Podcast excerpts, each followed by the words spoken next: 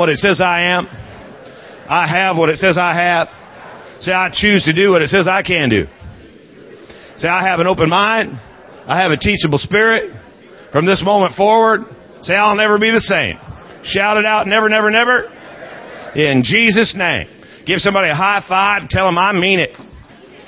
Amen. We are going to fight for family. All four of us. No, we, we are. We're going to fight for family. You, you realize that family is under attack in, in our current society. The, the, enemy doing everything he can. You know, there's three things the devil wants to rip from your grip. It's your future, your family, and your faith. Why? Well, because those three things, the, I gotta tell you something, the future that God has for you, it's amazing.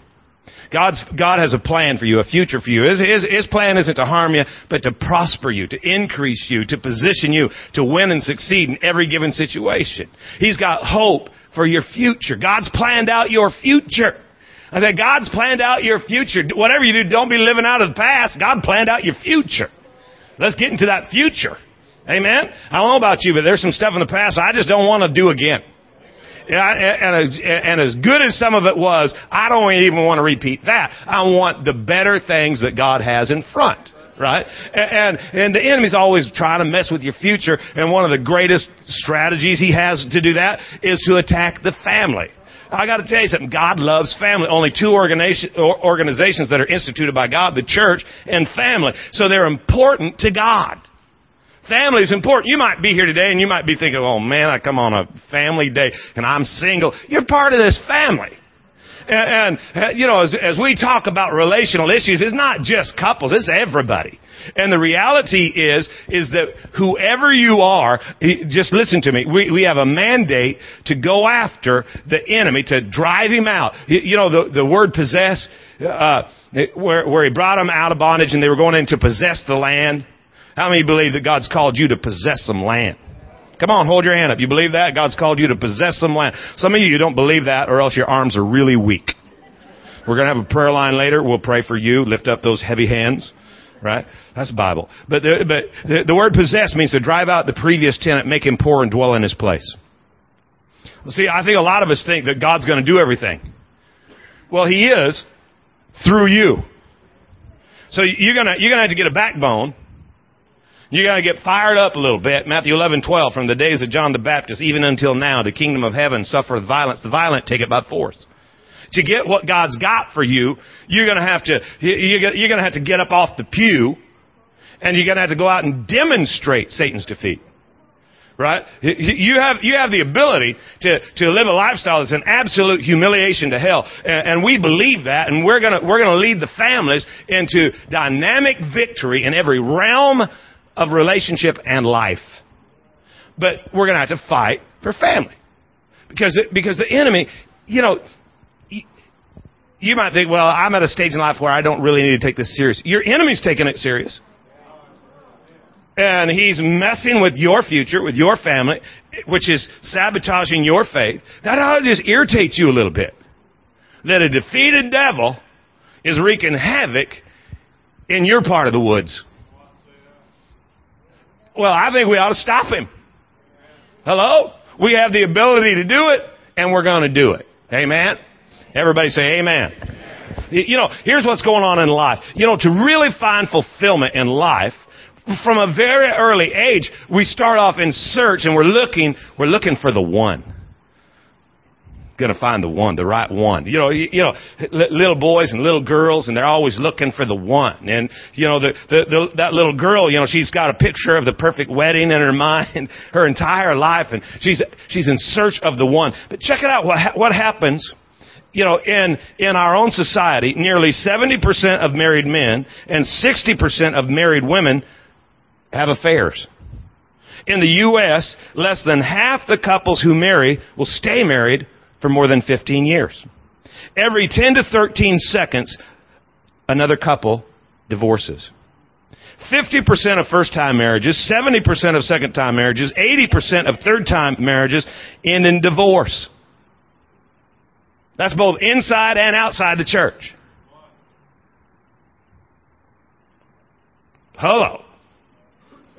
Why? Well, because marriage isn't easy. Hello? Look at your neighbor say, marriage is not for sissies. If you're engaged to a sissy, break it off right now. You know, if that guy, listen to me ladies, listen to me ladies. If that guy that's dating you and telling you how beautiful your eyes are and how much he loves your hair, if he ain't got a job, kick him to the curb. Because be, before, be, before God gave, before God gave man a woman, he gave him a job. If he ain't working, you don't need him. Come on now. Uh, you, know, if, if he ain't got no passionate drive in that arena, trust me, your future's gonna be all messed up. Right? He ain't the right one. You, you know, we're in search of the right one. The right one. Everybody say the right one. Can I just tell you this, and I hope you're writing stuff down and really paying attention, because if you, if, if you just get this, if you gotta go, you can leave in two minutes. If you get this, only 3% of marriages, regardless of first time, second time, third time, fifth time, seventh time, only 3% of marriages end in divorce where the couples pray together. So you want to save your marriage? Stop fighting and pray together. Because if you pray together, you catapult yourself out of a 50 percentile into a 3 percentile. So the first question that you need to be asking your friends who are going through it, are you praying together? Are you praying together? And I know what some of you guys are thinking. Well, you know, I, you know, it's going through your mind. You, you might, you may or may not ever verbalize this, but you'll say stuff like, "Well, dude, I don't know how to pray."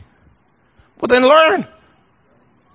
You know, maybe that's what we need to talk about just for a second is get a backbone and pray. And ladies, don't let him off the hook.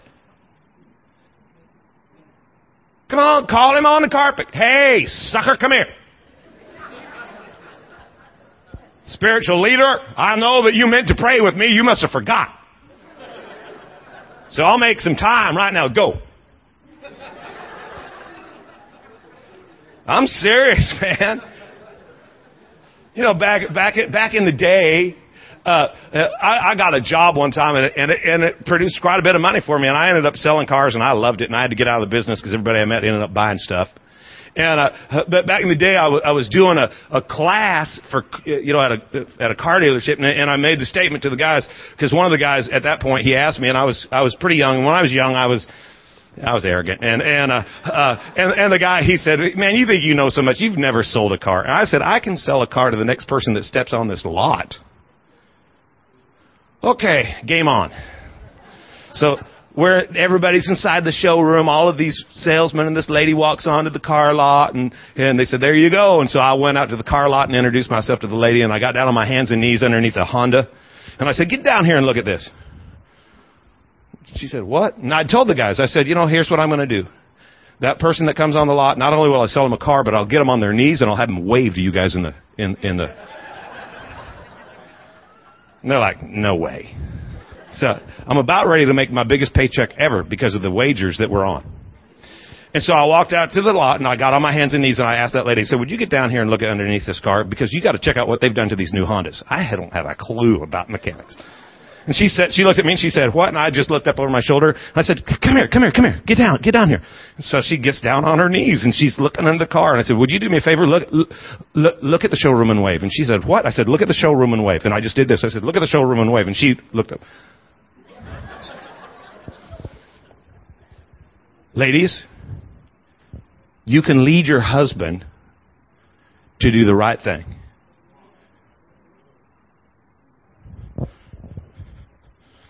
Time to pray. And stand there till he prays. And he's probably going to pray something like, Help me, Jesus. And you're going to say, Good enough for today. Tomorrow, get four more words. You know, double that and we're on. You want to save your marriage? Pray together. Amen?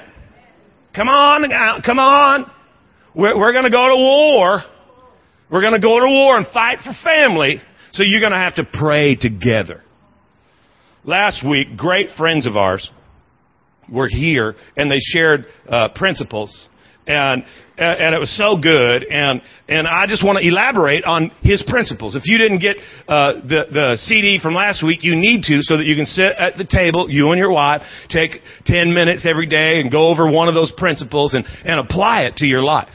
But uh, you know, I want to elaborate on those principles. And, and uh, the first principle, and not not the people who were here last night, because you you can shout it out now. I, I know you got it. But uh, you you were here last week. What remember the remember the four principles? Who remembers the first one?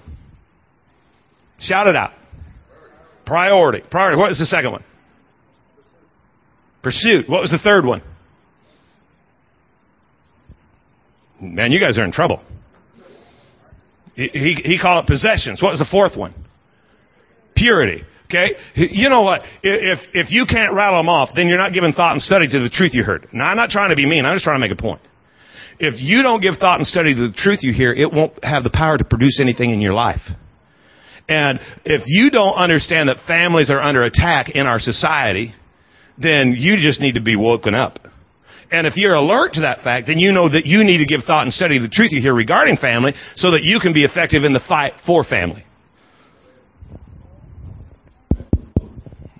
Say, I'm not going to let you off the hook.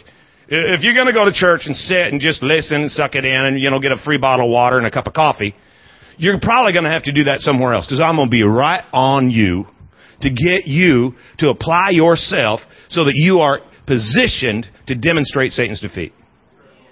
Okay?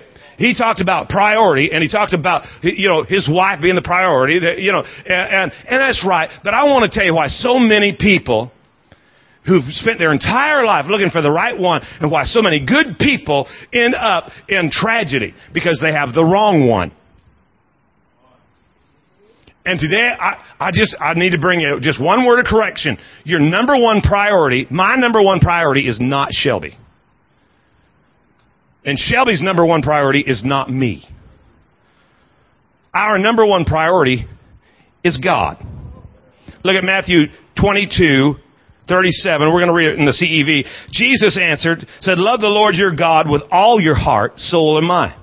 This is the first and most important commandment. The second most important commandment is like this one. It's love others as much as you love yourself. But in 37, he said, love the Lord your God with all your heart, soul, and mind. This is the first and most important commandment. You gotta, your, your first priority is God. The best thing Shelby can do for me is to make God her number one priority. Because if she makes me her number one priority, now I've taken the position of God in her life, and I gotta tell you something. I ain't that good. Hello? Come on now. All she's gonna know is, is disappointment and defeat and breakdown. Why? Because that's, you know, without God. Guys, we need God to be our number one. Shelby's definitely my number two. But my priority is God. And I know some of you, you might be trying to win your wife's heart back to you, or your, or your husband, you want his attention, and you want him to, to you're trying to win him. No, you don't want to win your spouse to you, you want to win your spouse to God. You want to direct their attention to God. If they're living for God correctly, trust me, you're going to be happy. You're going to be blessed. You're going to be fulfilled. You, peace is coming to your house. See, Isaiah 32:18, most of us should be able to quote this. My people shall dwell in a peaceful habitation, a secure dwelling, a quiet resting place. My people, God said, my people, this is how my people dwell. If there's not peace in your home, it's because you ain't his people, you your people. And when he is on the throne, peace is coming. So you got you got to get God first, which means your spouse is going to be second, Uh, you know, interesting how the enemy works? Because if he can't get you to make life all about you, then he'll get you to make life about everybody else. And so you'll spend all your time, effort, resource, and energy trying to please people. Anybody ever done that? Don't respond. They might be right there next to you. And you're trying your hardest to please people who cannot be pleased. Now, as good as they are, as nice as they are, as well meaning as they are, you can't please people. You can't keep them happy forever. Come on. You know, uh, last week he, he talked about uh, words and, and gifts and that it's like the manna principle. It expires at midnight. Some of us, our clocks, you know, we're in totally different time zones. Good things expire like 15 minutes. It's just gone. You, you can't live to please others. You gotta live to please God. And when you're pleasing God, you know what'll happen is you'll end up treating your spouse the way God would have you do that. Because that's what would please God. So you're not going to lose anything by directing the attention of your spouse or any other relationship towards God. You need to be praying together. Here's something you can pray together about. You know, you don't know how to pray, guys. Just, just take your wife by the hand in the morning before you leave the house and say, okay, God, here we go. We're going to go out and mess some stuff up. So help us. Father, help Shelby in her pursuit of you. And, and as you become her number one priority, help her, Father. Help me to remember you're my number one priority. And we just trust the Holy Spirit will come behind us and clean up whatever messes we make today. In Jesus' name, amen. See you tonight. Pray together that God becomes the number one. He's your top priority. Listen to me. You're not married yet. Make God your priority, not finding a spouse. Pray for your future spouse. God already knows who it is. He's already working on it. So trust Him. And just make God your number one priority. In your business. Your business success is not your first priority. Your first priority is that God be number one in your life. Because when He's number one, He's going to position you to win and succeed in every situation. He's got a plan. It's to prosper you. You don't got to worry about the prosper part. You got to you got to focus on the plan. You, you just, if it's the will of God for, for you to succeed, then just stay in the will of God. Don't worry about success. Just stay in the will of God and build that relationship with God. You're going to have to talk to God. You're going to have to get in the Word of God. But you got to make God first. Look at your neighbor say, make God first. Exodus 20 verse 3. You shall have no other gods before or beside me. You know, in Genesis, 2, 24 and 25. Therefore a man shall leave his father and mother and be joined to his wife, and they shall become one. And they were both naked, and the man and his wife, and they were not ashamed. For this reason, therefore a man shall leave his father and mother. The word leave means to loosen, to relinquish, to let go of what you once were holding to, and commit to something else.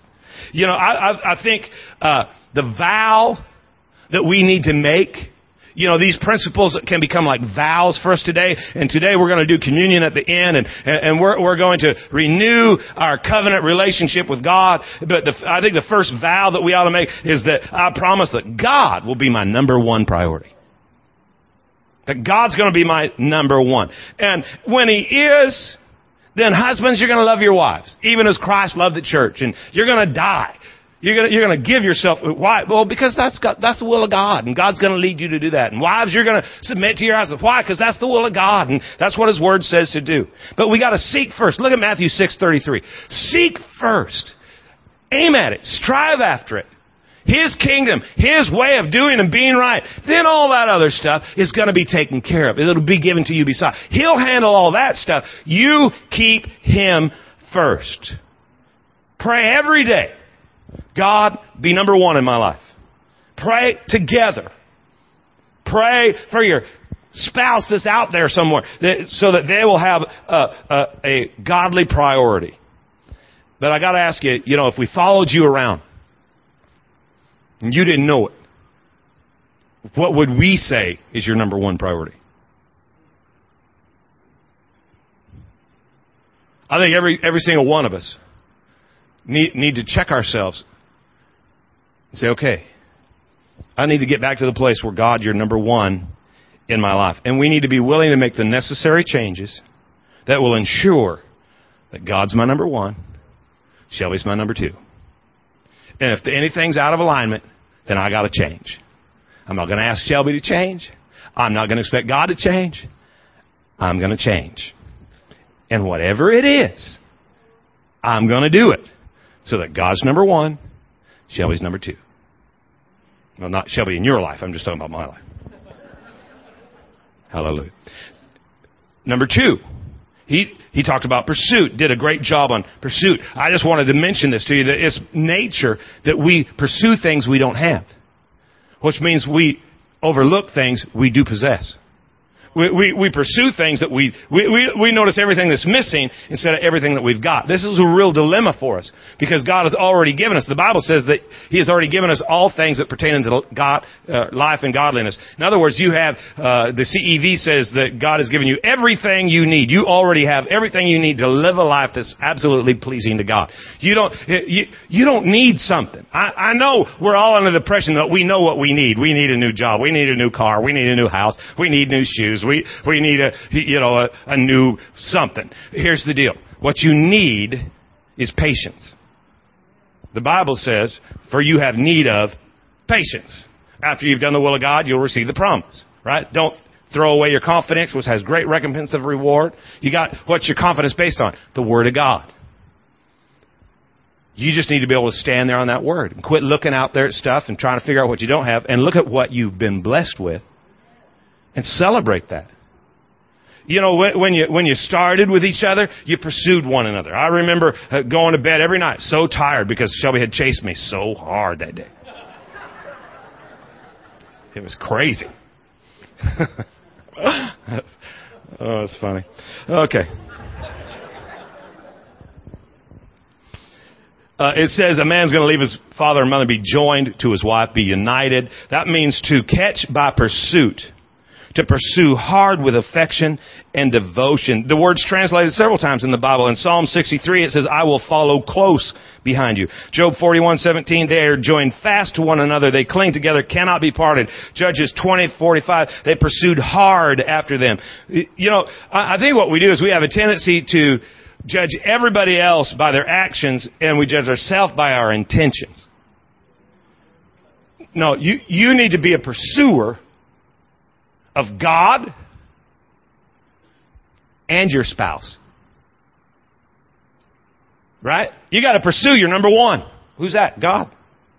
You got to be a God chaser and a spouse chaser. You, you gotta, you know, whatever relationship you're in, you gotta go at it. I want to give you just a couple of things that'll help. Number one, especially for the men, come on guys, wake up. Get smart. When you think something's good, say it. A lot of you guys, you know, I talk to you and, and, you know, and every relationship can have those moments and we talk and we, you know, and if we were sitting, you know, over at Espresso World drinking a cup of coffee and you, you, you tell me all this stuff you're thinking. No, don't just think it, say it. Tell her, you look good. Hello? Ladies, say it. L- listen to Hebrews 3:13. You must encourage one another every day. You must encourage one another every day. Keep on while there's still time to be called today. If you don't, you're going to sin and you're going to be fooled and you're going to become stubborn. Now don't tell me you've already reached that point. So back up out of your stubbornness and realize that you got to encourage people every day. You know, Mad Monday. MAD, M-A-D, make a difference. We're not actually encouraging you to go through town ticked off. We're, eh, we're asking you to go make a difference on Monday. Hook up with another family and, and, have some accountability. Let's go do something. Let's find somebody to bless today. Well, the Bible says that the people who are working against you, bless them. So there, go find somebody who's irritated with you and you be a blessing to them. You know, do something, make a difference. Make a difference it shouldn't just be the first Monday of the month. It needs to be every day in your house. Say something good. Don't shout me down just because I'm preaching good. Number two, when you think something special, do it. So, when you think something good, say it. When you think something special, do it. Look at James 4:17. Anybody who knows what is right to do but doesn't do it, to him, it's sin. So if you know what would be an encouragement to your spouse, what would bless your friend, and you don't do it, you're missing the mark. Why are relationships such an easy target for the enemy? Because we're so not smart. We we walk through life in a, in a stupor, in a state of ignorance, and you know what? We could bless each other. It'd be so easy to do. We're really gifted at pointing out faults. Well, how about you have a paradigm shift and instead of searching for faults like it's a hidden treasure, search search for good things that you can say to somebody else, that you can build up relationships. You, you know, Philippians two in the message it says, you know, love each other, agree with each other, be deep spirited friends. Be deep spirited friends. But you know what rips families apart and, and, and, communities apart is all the stupid little stuff that we can find that, well, they, you know, they don't do that and I don't like the way they did that and I and in reality, we we ought to be people who are on the other side of that coin. That are just constantly pointing out the best. You know, you did that before you were married.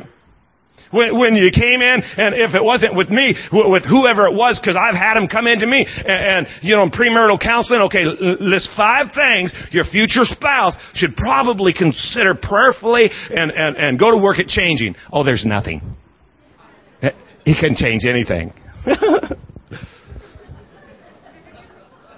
oh, come on, there's always something. No, you don't understand. She is like, God, she's perfect. Six months later, the, the, their list of things, it looks like a Portland, Oregon phone book. But before, before, oh yeah, before, oh, it's just everything, everything's perfect, everything's good. Okay, so go back to that book and celebrate those things again. Talk about them. Encourage those things. See, what you didn't realize is what came with those things. Well, overcomers have got to be overlookers. It's the same in every relationship. People come to the church and they and they, they always, man, you know, they, will come in. Oh, I love how you just get right in our face and you tell us the truth and you give us Bible and it is so awesome. Until I'm talking to them, and they make statements like, "I don't need you to give me Bible." I Just want to choke them out for Jesus. We, we, we, we're fickle. But if we mature, we grow through that. See, there's stuff, there's stuff that makes Shelby and I different. A lot of it. And, and those differences complete us. They don't, we, we, we're not going to compete over them because that just wouldn't be smart. So we have to remind ourselves, okay, here are the things, and I'm going to be an encourager, and I'm going to be a blesser, and, and, and I'm going to pursue every day. Why? Because Christ is, a, he's a pursuer. You know, it's hanging on the wall, Luke 15, 4. If any one of you had, you know, a hundred sheep, 99, and lost one, what would you do? You go chase that one. God's a pursuer. Well, be like God. And get in pursuit. Pursue relationships that matter. Go after it. And if it doesn't matter, quit complaining. For lack of time, I'll just keep moving. Number three, he called possessions, I want you to rename it, I want it to be partnership. Because I don't want you just to think about these, the vow that you're making, uh, that, is, that it's just about possessions. No, it's, it's partnership. Look at uh, Genesis 2.24. Remember, a man shall leave his father and mother, and they shall be joined to his wife, and they shall become one. It, it means to be united, to be altogether, completely joined as one. Here's the deal, is marriage is a covenant, it's not a contract. See, your, your deal with God is a covenant. It's not a contract. See, it, it is a spiritual union, which is why you can't take secular principles and apply them and be successful. You got to use biblical principles because it's a spiritual union. See, a contract is something that two or more individuals enter into based upon mutual distrust. There's a reason we do a contract. It's because I need something that I can use to back me up because I know that if you get the opportunity, you're ripping me off. Hello? That's contract. A covenant is something that two or more individuals enter into based upon mutual commitment. It's a commitment. Remember back here just a few weeks ago, we, we, we, some of the points that I gave that day were number one, you do ne- you never have to pray about what God's already spoken about. Why? Well, because He spoke it. Don't have to pray. You, you never have to prayerfully consider doing something that would violate a godly or biblical principle. I mean, let me tell you just how crazy we are. We, we act like we need to pray about doing what God's Word tells us to do. Or we have a special deal with God. We don't have to do it because I was praying and God told me I didn't need to do what His Word says to do. You're an idiot. You gotta live holy because the Bible says live holy. Well, you, you don't understand. No, you, you ain't getting it. You, you won't get off. When you stand before God, you ain't getting off the hook.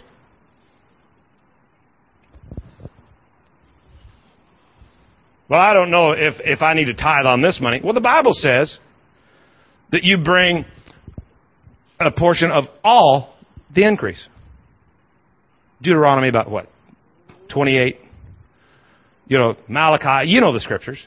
But I, I've had people tell me uh, that uh, they, they asked God if they needed to tithe on money. He told them no. You ain't talking to God. Well, you just want my money. I don't work on commission. I don't get your money. And if you don't want to tithe, don't. But don't say, God said, I don't have to, because you're a liar. Because I got it in the book where He told all of us how we're supposed to do it. Sorry. I know you, you don't like me. Well, I ain't real thrilled about you. Because here's the deal, is it says what to do in the book. I didn't write the book. I'm just telling you what the book says. Husbands, you don't have to pray and ask God, how, how am I supposed to treat my wife? He told you. So do it. Suck it up. It says, husbands, which is a man, in the, in the Bible, marriage is between a man and a woman. It's just the Bible. Oh, you better be careful because, you know, in our society, I'm sorry. Well, let, us just talk. I got enough time. Let's just talk. Because I, you might be wondering, where do we stand on homosexuality? You, doesn't God love homosexuals? Well, of course He does. Well, they were born that way. Okay. I, I wasn't. So my passionate desire is for women. Another guy says he was born a homosexual. His passionate desire is for other men. Okay. Here's the deal. God still says I have to control my passionate desire. And he told me to go after that woman, not all women. And God's, you know, his command to that man, he's got to bring his passionate desire under control as well. Hello? We, we we're not going to consider accepting something that's contrary to the Word of God. That's biblical, godly principle. Sorry, he wrote the book, I didn't. And if it doesn't fit secular society, well, that sucks. Well, well how we, we act like it's some big debatable thing. It ain't. No, we got the Bible. We just live in Bible. And this is what gets us all screwed up in our marriages because you're under the impression, well, my wife didn't do what she should do, so therefore I'm really. No, you're not. You, you, you might be saying, well, I can't submit to him. He's an idiot. And we might actually agree. But the Bible still says, ladies, submit to him. Put him first.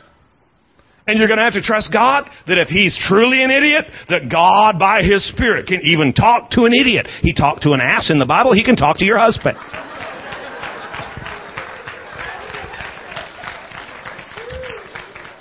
Better move on. Next week, the church is built up to seven. Okay.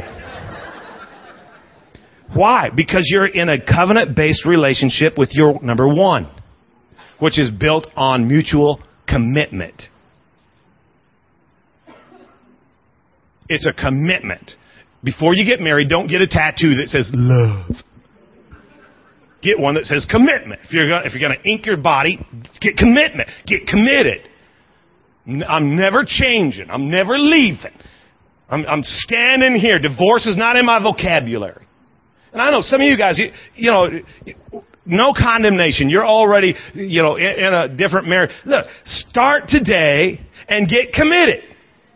and believe God that because of your commitment and your, your, your covenant with Him, that when you do what He said, He'll produce what He promised, just like He always does. And let Him change you from the inside out. Somebody say amen. Where am I? Number four? Okay, number four. Purity. In Genesis 2, we read about the man leaving. They were both naked and they were not ashamed. Everybody say not ashamed. In Genesis 3,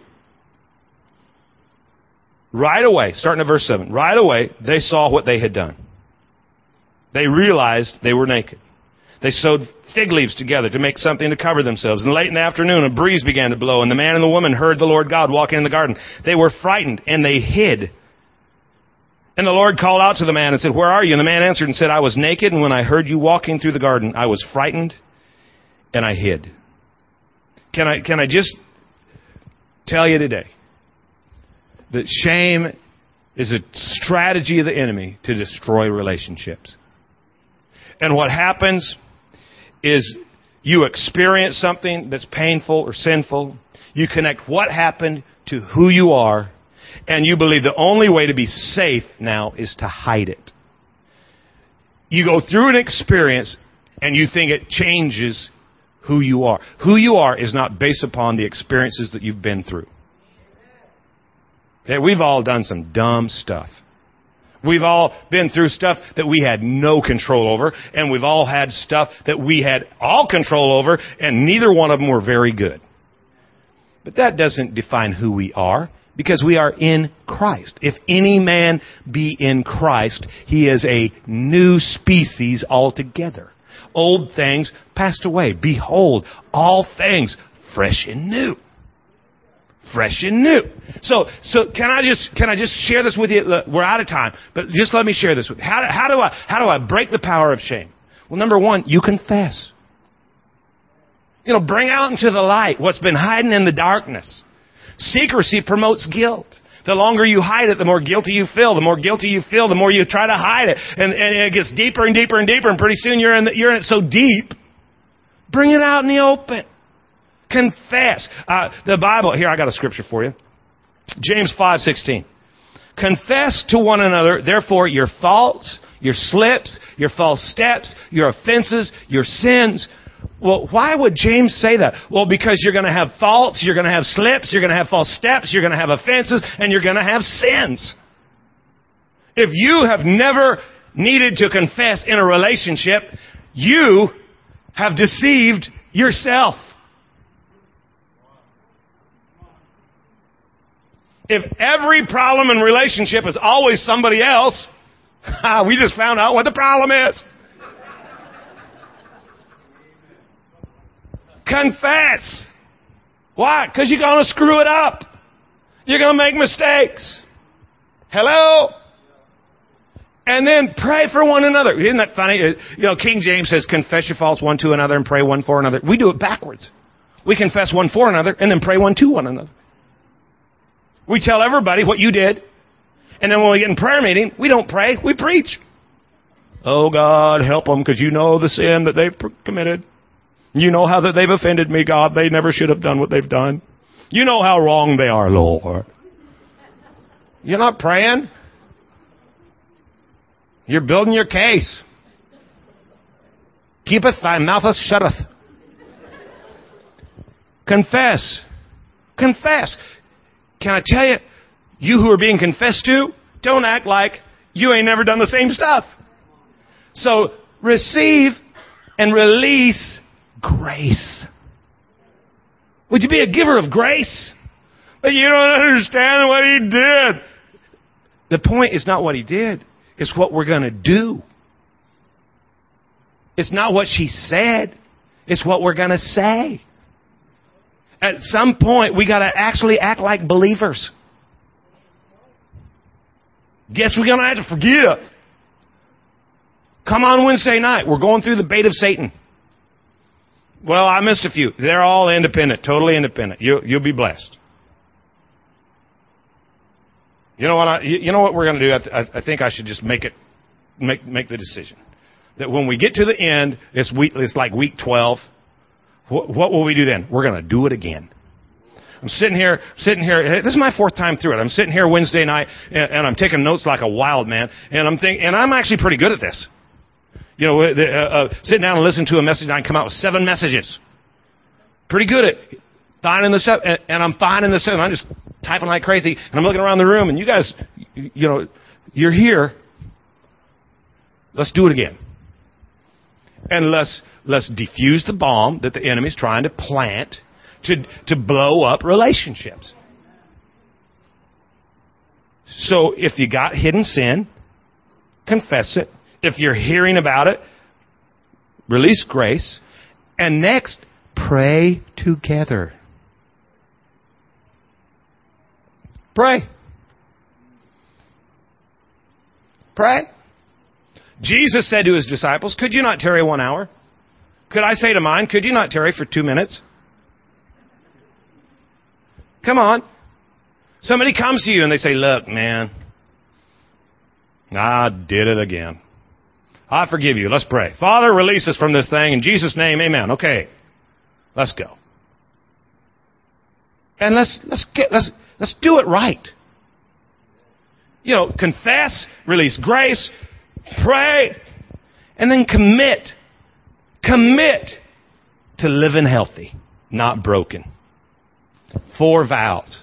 Four vows. I think every couple here, every single here, every individual, all of us, as we go to the table today, and, and as you go, and in just a moment, they're gonna they're, they're gonna go ahead and get the stuff ready. And, and uh, when you get to the table, just take the emblems and and you know come in one way and go out the other. You know, it's it's it's not rocket science. It's not like we got twenty thousand people. There's just a few of us. We can make it. You know, go around there and come back and get to get but get with somebody and pray together and and renew covenant relationship with God. God, we, we, we promise you're going to be number one in our life.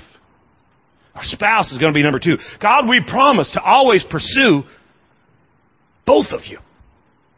God, we promise that our relationship will not be about me, but it'll be about we. And God, we promise to confide in you, not hide from you. I want you to go to the table today and realize that the relationship that God has with you, the covenant that He has with you, is based on commitment. He hasn't broken His. Many of us, we didn't set out to, but we've broken ours. And today, you get to make it right. You don't need a lot of fanfare and you don't need a, you know, but the reality is, is that you can go to the table today and you can make it right. But just before we go to the table, I got a question for you. Are you right with God to begin with? Is God a vital part of your life in reality? Are, are you on the right path? Do you have relevant relationship with God? I'm not asking you, do you attend church? Duh. I'm asking you, is God number one in your life? I want you to close your eyes and bow your heads for just a minute. All of us are going to pray a prayer. And if you're here today and your life is separated from God, you don't have a real relationship with Jesus Christ. Man, before we even go to the table today, I just feel I, I just feel led by the Spirit of God to invite you to relevant relationship with a loving Father. Are you here? We're all going to pray. I don't want to embarrass you, and I'm not going to call you out. But if you're here today and you say, you know what, I want to make this prayer my prayer. Would you just hold your hand up real high? Say, it's me. I, I need God in my life. I want Him to be the Lord of my life. I want to renew and revive relationship with my Father today. Just hold your hand up real high. We're all going to pray. Thank you, sir. Thank you, ma'am. Thank you, sir. You can put them down. Anybody else? This is me, Pastor. This is me. I, I, I need I need God in my life. I don't want to live without God. Thank you. I don't want to live without God in my life. I want God. All He has to offer me. I'm ready today to surrender my life and exchange it for His life. I want everybody to pray this with me. Say, Dear Heavenly Father, I know I need you. I need your love. I need your acceptance. I need your forgiveness. Come into my life. Change me from the inside out. Give me strength, Lord. Give me vision. I choose to live for you. every day of my life. Thank you for saving me. Thank you for setting me free. In Jesus' mighty name. Amen. Come on, let's stand. Give the Lord one more praise this morning. He's worthy. Thank you, Father. Thank you, Father. We celebrate you today. We celebrate you today. Hallelujah. Take just a couple of minutes. Make your way to the table, get the emblems, go back with somebody, connect with another family, pray together. Renew the covenant relationship. God, you're number one. God, we're chasing after you. God, this is about us, not me, but it's about you. And Father, we're never going to hide. We're never going to hide. We're always going to confide in you. Amen? Go for it, guys, and we love you.